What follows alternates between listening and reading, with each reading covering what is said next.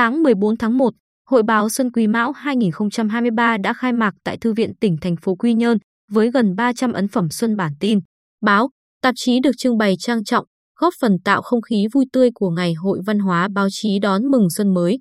Hội báo Xuân năm nay do Hội Nhà báo Việt Nam tỉnh, Sở Thông tin và Truyền thông và Sở Văn hóa và Thể thao đồng tổ chức, là sự kiện đón chào Xuân Quý Mão, Tết cổ truyền của dân tộc, hướng tới chào mừng kỷ niệm 93 năm ngày thành lập Đảng Cộng sản Việt Nam 3 tháng 2 năm 1933 tháng 2 năm 2023.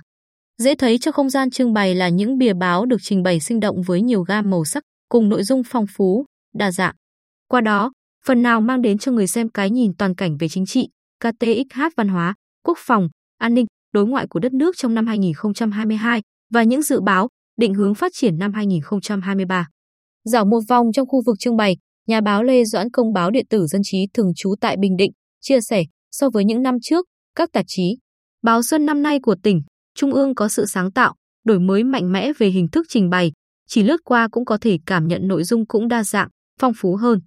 Để độc giả dễ dàng tiếp cận các sản phẩm báo chí ở nhiều hình thức, năm nay, Ban tổ chức Hội báo Xuân Quý Mão 2023 còn bố trí bảng hiệu kỹ thuật số và kiosk màn hình cảm biến để giới thiệu, quảng bá gần 100 tờ báo phiên bản báo in lẫn điện tử thông qua việc số hóa nguồn tài liệu. Ông Võ Văn Nhiếng, Giám đốc Thư viện tỉnh, cho biết những kiosk màn hình cảm biến sẽ giúp độc giả tương tác dễ dàng, khám phá những tờ báo có giao diện điện tử đẹp, ấn tượng, từ đó giúp người đọc thích thú hơn để truy cập đọc báo, nắm thông tin mỗi ngày. Hội báo Xuân Quý Mão 2023 diễn ra từ ngày 14 đến 19 tháng 1 nhằm ngày 23 đến 28 tháng Chạp Nhâm Dần và tiếp tục phục vụ bạn đọc đến ngày mùng 6 Tết âm lịch. Sau khi kết thúc hội báo Xuân, các ấn phẩm này được ban tổ chức chuyển tặng đến các thư viện, nhà văn hóa vùng sâu, vùng xa và các chiến sĩ biên phòng đang làm nhiệm vụ nơi biên giới, hải đảo.